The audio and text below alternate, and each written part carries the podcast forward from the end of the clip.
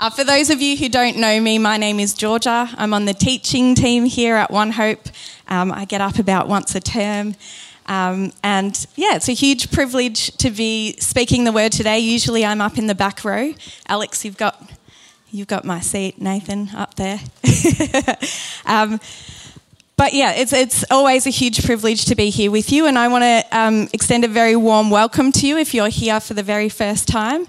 Um, welcome to our Moolap family, and uh, it's great to see those of you again who call yourself um, family here at Moolap. I had the privilege of going to the worship and healing night at um, Barrabool Hills last Monday evening or Monday week ago. Um, and Sally here, along with Al Tool, uh, one of our elders, facilitated um, God's Spirit doing some amazing work within our midst. Um, there were many that came forward for prayer um, or simply sat in God's presence as we worshipped and took communion together. And uh, talking to Matt on Friday, um, he said he can't remember another week where we had uh, have had so many emails with testimonies of healing coming in. So praise God for that. Hey. Yeah, let's give him a round of applause. So, the title of my message this morning is I Had My Wounds, but also my healing. I think that's the great thing about scars is there's always a story. It shows that we had a wound, but it also healed. And today I wanted to explore the moment someone we read about in the Gospels had a profound, life changing encounter with Jesus. Today I'm going to be looking at the man we know as blind Bartimaeus and consider how we can connect our story to his story, uh, even though our lives look so different in the context of our world today. Now, I've, I've asked Jono to have some tissues up the front because this might be a, a, tough message. I know it's going to be tough to, to deliver, um, but it also may be tough to hear. So know that there are uh, tissues available if you need them, or if you actually need to take some time out in the foyer, you can do that as well. Um, actually, let me pray because I need it. Father God, I thank you for the huge privilege it is to open up your word. I thank you for the word that I feel you've placed on my heart for this season uh, to share with the people that are in this room today. Lord, we thank you that you are a healer. You ask us to start with acknowledgement and Lord God, whether it's uh, healing or journeys of recovery, Lord God, I just ask that you speak into our hearts this morning um, your grace and your mercy, Lord Jesus. We, we thank you as we've sung about this morning that um, because of your sacrifice for us, we can be set free. Um, I want to give my words and my message to you this morning and ask that you will speak through me, Holy Spirit. In Jesus' name, amen. Well, our text today is from Mark chapter 10, verses 46 to 52. The story of blind Bartimaeus is also found in Matthew 20 and Luke 18, but today I'm going to read from Mark. And it will be on your screens as well. Then they came to Jericho. As Jesus and his disciples, together with a large crowd, were leaving the city, a blind man, Bartimaeus, which means son of Timaeus, was sitting by the roadside begging. When he heard that it was Jesus of, of Nazareth, Nazareth, he began to shout, Jesus, son of David, have mercy on me. Many rebuked him and told him to be quiet, but he shouted all the more, Son of David, have mercy on me. Jesus stopped and said, Call him. So they called to the blind man. Cheer up, on your feet. He's calling you. Throwing his cloak aside, he jumped to his feet and came to Jesus. What do you want me to do for you? Jesus asked him. The blind man said, Rabbi, I want to see. Go, Jesus said. Your faith has healed you. And immediately he received his sight and followed Jesus along the road. It's both a beautiful and challenging passage, don't you think? Before I move further into the story, I'd like to look, um, I guess, start at the beginning instead of looking at the miracle itself. I'd like us to consider how it is that Bartimaeus sought his miracle. because it strikes me that he didn't shout out his need to Jesus. I'm blind, I'm blind, Jesus. I need you more than anybody else. I need you more than other people. He didn't call out his request. He didn't ask for his portion of daily bread first.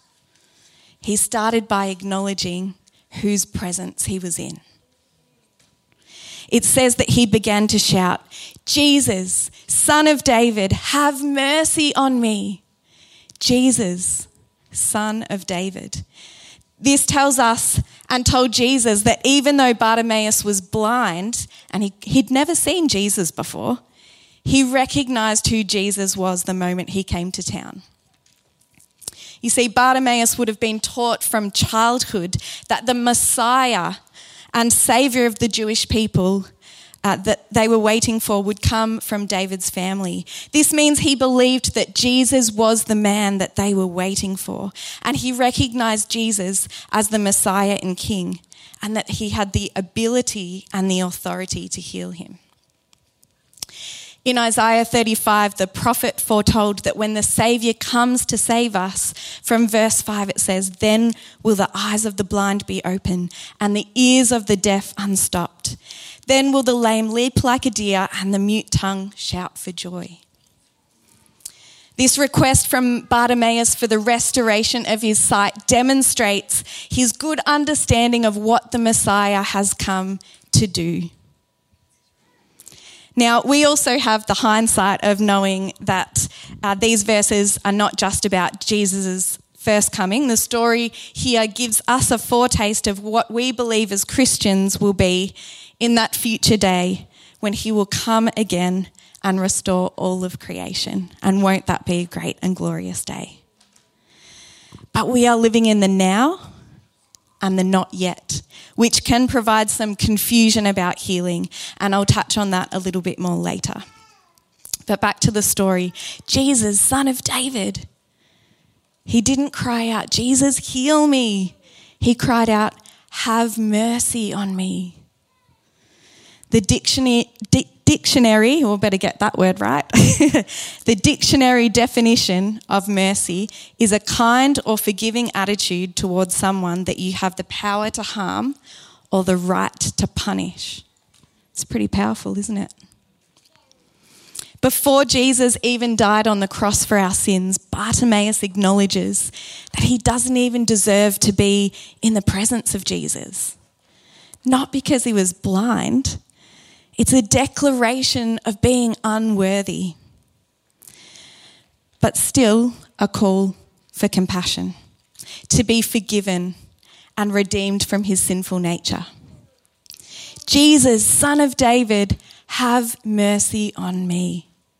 And with this, Bartimaeus teaches us a key principle here. He gave Jesus his heart before he asked for his miracle. He cried out for mercy before he asked for his healing. His cry for mercy to the Son of David shows his awareness that his healing is undeserved. He knows that his future wholly depends completely on grace, on this man Jesus. Because you see, who Jesus is, is more important than what he can do for us. Because what he has the power to do for us is because of who he is. I'm going to say that one more time. Who Jesus is is more important than what he can do for us. Because what he can do for us is purely because of who he is. As we read on, we see that Jesus didn't ignore the blind man. He stopped and he called to him, called to Bartimaeus. You see, being blind in his context um, Bartimaeus wouldn't have worked. He would have begged for a living. He was a minority. He was seen as a sponge on society. He was on the margins. And so, as Jesus called the blind man to him and healed his sight, he highlights that if the church's mission, church capital C, Church's mission, ministry, and message are to reflect the way that God places the margins at the centre of his love and concern. Then churches must see the margins not as an arm of ministry or a department to set up or a specific people group in need of help, but of being merely incidental to our whole. I'm super passionate about this. Just as the ear and the nose are different parts of the body, as we read about in Corinthians, yet all parts make a whole, so too should the marginalised have an equal place at our family dinner table. And here's the challenging thing it's no matter what lifestyle they choose to live. You see, it's our, not our role to change them, not our role to change people. Transforming or judging someone's heart or lifestyle is not up to us. That's God's job. We're asked to love them and give them an equal place at the table. Whether they're blind or on the margins, Indigenous, gay, in recovery from addiction maybe still in the thrones of addiction. Dare I say it, the unvaccinated. There are many other marginalised groups I could keep naming. But are they welcome here? Jesus opened his arms to everybody. Love and a place to belong is a tremendous start to someone's journey of healing and might even be their start to a relationship with our God. Jesus' healing of, of Bartimaeus at this specific time and place was no accident. It begins a series of events that signal Jesus presenting himself to Israel as their long awaited king. But I want to make it clear what it doesn't signal. And that is that people today born with disabilities, special needs, or chronic illnesses who never experience healing have been ignored by God. God instead charges us to minister his love to them. Amos Yong, a professor and theologian on disabilities in the church, writes Ministry to people with profound disabilities becomes a means of ministering the love of God with them in an otherwise inhospitable world. This challenge to love includes people with special needs who may be in this room today whether young children with autism or our friends with Down syndrome. What a privilege it is to do life beside such beautiful people, fearfully and wonderfully made as they are. And our love can not only bring about all sorts of healing for them, but in fact, this can form part of our own healing too, because we are saved and called to meaning and purpose beyond ourselves. Jesus called the blind beggar to him because Bartimaeus needed Jesus. And now that Jesus is no longer physically here on earth, he has entrusted us to be his ears and his hands and his feet. The marginalized need us, church. They need the Jesus who has loved and changed us. And now it's up to us to call them over, to acknowledge them, to listen to them, to share with them.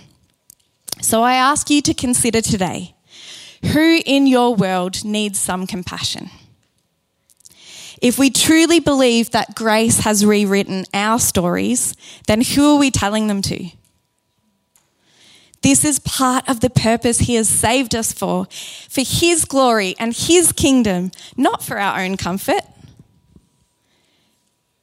Who needs the encouragement of hearing your story this week about your encounter with Jesus and what he's done for you? I'll let you ponder on that as I go back to the story.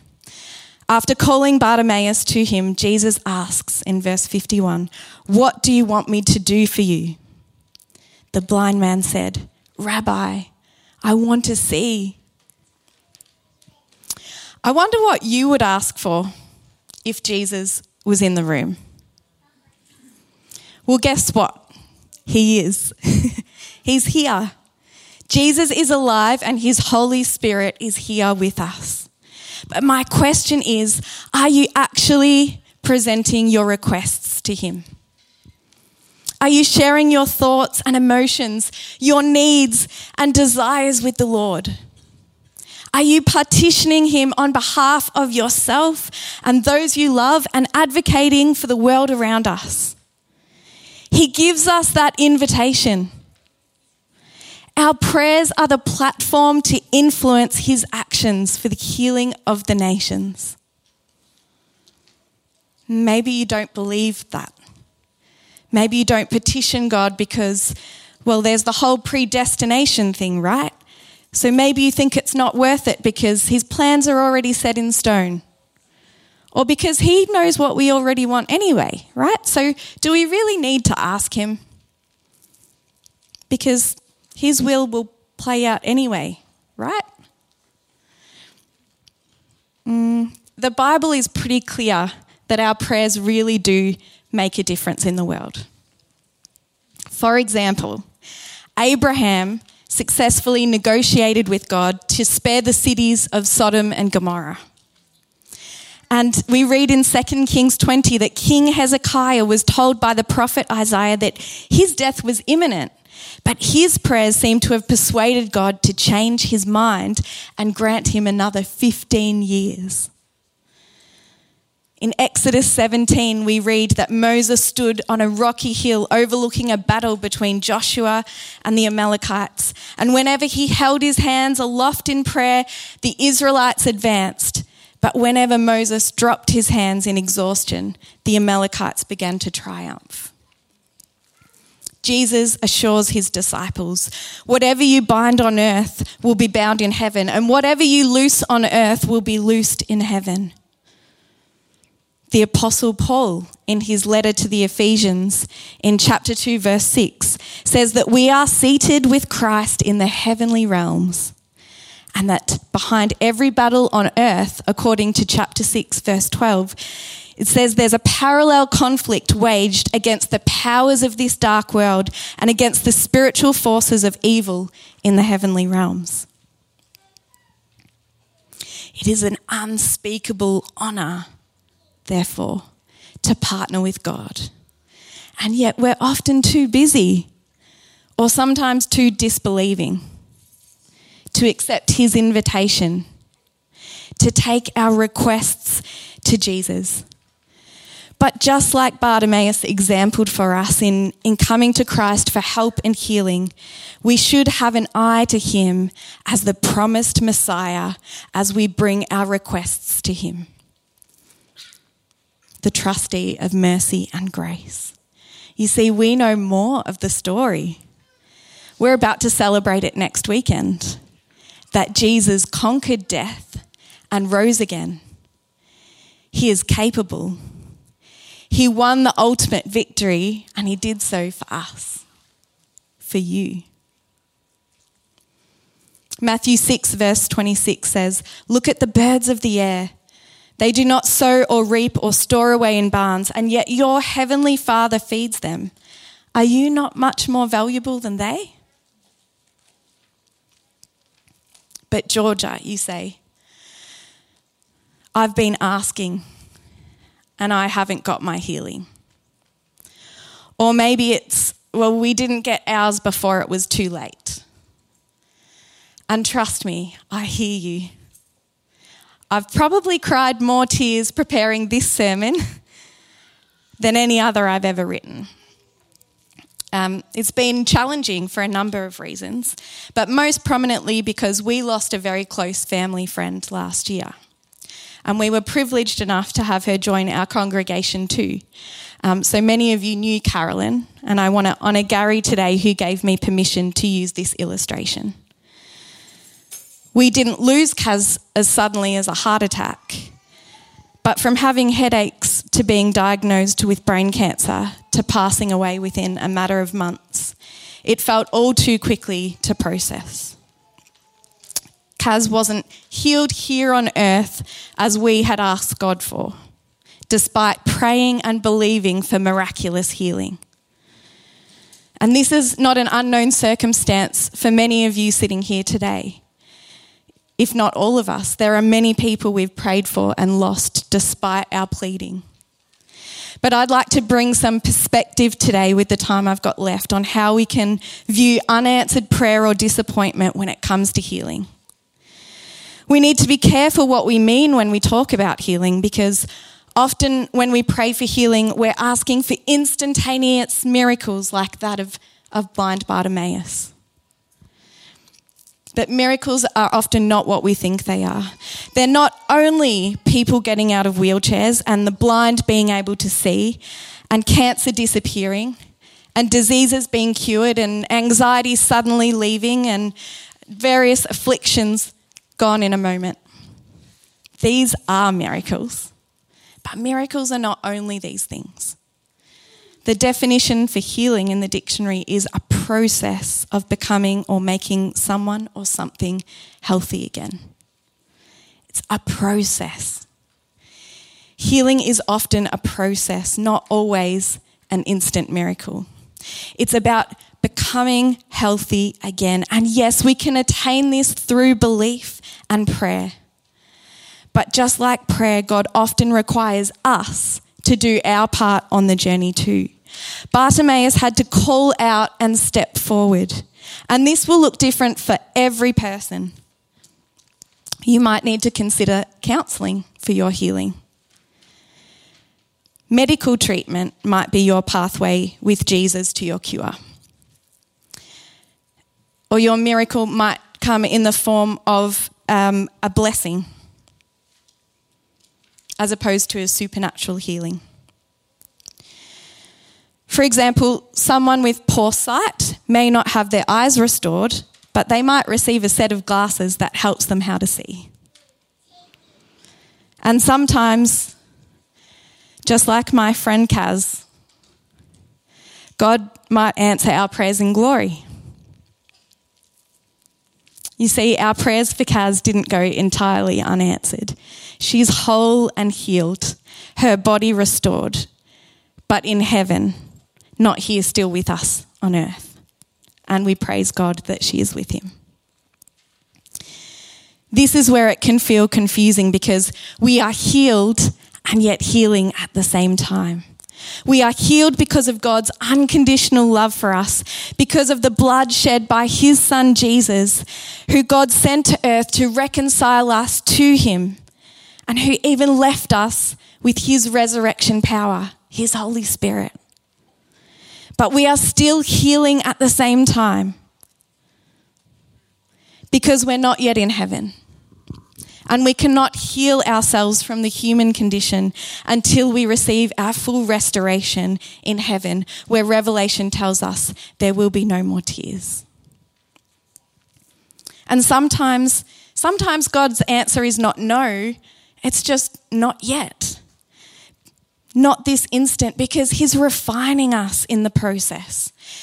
He's wanting to give us opportunity to grow in the journey, to grow in patience, to grow in forgiveness, and to give us purpose. In life, there's, there's no guarantee of fair. Nobody ever said there would be. And sometimes God doesn't give us and our loved ones the healing that we ask for on this side of eternity, and we won't always know why. That's part of the mystery of faith. But what I do know is that God doesn't want to rest in our disappointment. Right back in the Old Testament, Abraham's journey to Canaan actually begun with his father, Terah. I'm not sure if that's how you pronounce it. Terah.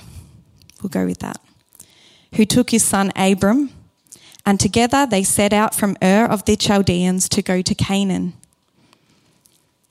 But Terah never made it to Canaan. And how do we know this? Because in Genesis chapter 11, verse 31, it says, When they came to Haran, they settled there. Why? Well, there's a clue in the name of the place where Terah settled and stopped. It's significant because his other son, Abram's brother, was also called Haran, and he had died. So when we read that Terah settled down in a place called Haran, it's possible that he'd named this resting place after his own dead son. Haran wasn't his intended destination, but it's where he stayed as Abraham moved on. It's a common human tendency to settle in our grief, to redefine the geography of our lives according to the contours of our pain. And of course, when we're bereaved and hurting, it's important to stop for a while and lament that loss. It's not healthy to continue as if nothing's wrong. Neither is it healthy to make disappointment our resting place. I had my wounds and also my healing. But you know, wounds don't heal if they're infected, if they're left to fester. They heal with tenderness and care. And Jesus loves and cares for you and will never disappoint you. Your circumstances might, but Jesus never will. Someone here today stuck in their version of Haran needs to hear that. That Jesus loves you and he cares for you and his heart breaks with yours. You've been praying for your wounds to be healed and bound up, but please know that he's walking beside you and he won't ever leave you. He won't leave you where you are. He won't leave you in the disappointment and the sadness. Your healing is with Him. Our God is a God who promises to finish what he started. Romans 8:28 says, "And we know that in all things God works for the good of those who love him, who have been called according to his purpose." We can easily wail and sit in disappointment for the rest of our lives, or we can choose to believe that whether healed or still on the journey of healing, that God is working for our good because we love Him. As I come into land, I'd like to invite the music team back up. You know, pastor, writer, and speaker Christine Caine, who some of you may have heard of, writes openly about her experience of childhood sexual abuse in her book called Unashamed. She describes going through decades of a personal journey, discovering new areas God wanted to heal in her. She says, I can share a testimony now because I have ongoing victory in this area. I needed to get to that place where I could rest in Christ and get my identity and value in Him and not through social media or other people. You've got to make what Jesus did for you bigger than what anyone else has done for you, and what Jesus says about you greater than what anybody else says. She says, A lot of bad things happened to me, but my life is a testimony that God can take the bad things that happen to you and turn them around for His glory. Chris is healed, but still healing. She's healing through reading her Bible, being loved by her community, and helping others through A21, the organisation she set up with her husband Nick, rescuing women out of the sex trafficking trade. She took her story and used it for God's purpose. I want to point out the commonality in all of these stories. In the story of Bartimaeus, of Christine Caine, and even of my friend Kaz, her story, though she's now in heaven. They all clung tightly to their relationship with Jesus while they waited for their healing. And there was, or is, evidence of joy, of hope, and willingness to follow closely after Jesus no matter what the outcome of their request. They put their trust in Jesus, the author and perfecter of faith. Never lose hope, church. He's got you on this side, but also on the next. I'd like to invite everybody to stand.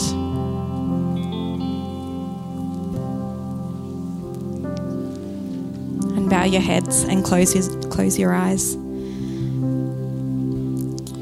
Isaiah 43, verses 18 to 19 says, Forget the former things. Do not dwell on the past. See, I am doing a new thing. Now it springs up. Do you not perceive it?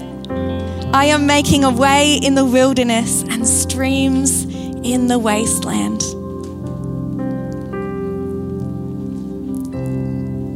Jesus came to Bartimaeus in Jericho, but Bartimaeus also went to Jesus. God is looking for you today to call out and step towards Him. So, if you need to take a step towards Jesus today, then with every eye closed and head bowed now to give people some privacy, if you feel comfortable, I'd love you to raise your hand if you feel like you need either physical healing or healing from hurt or disappointment. If you feel like it's your time to leave Haran.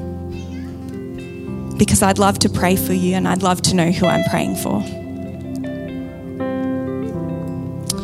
So if you feel this is you today, if God's touched you and your heart in any way, and you feel like, yes, Georgia, that's me.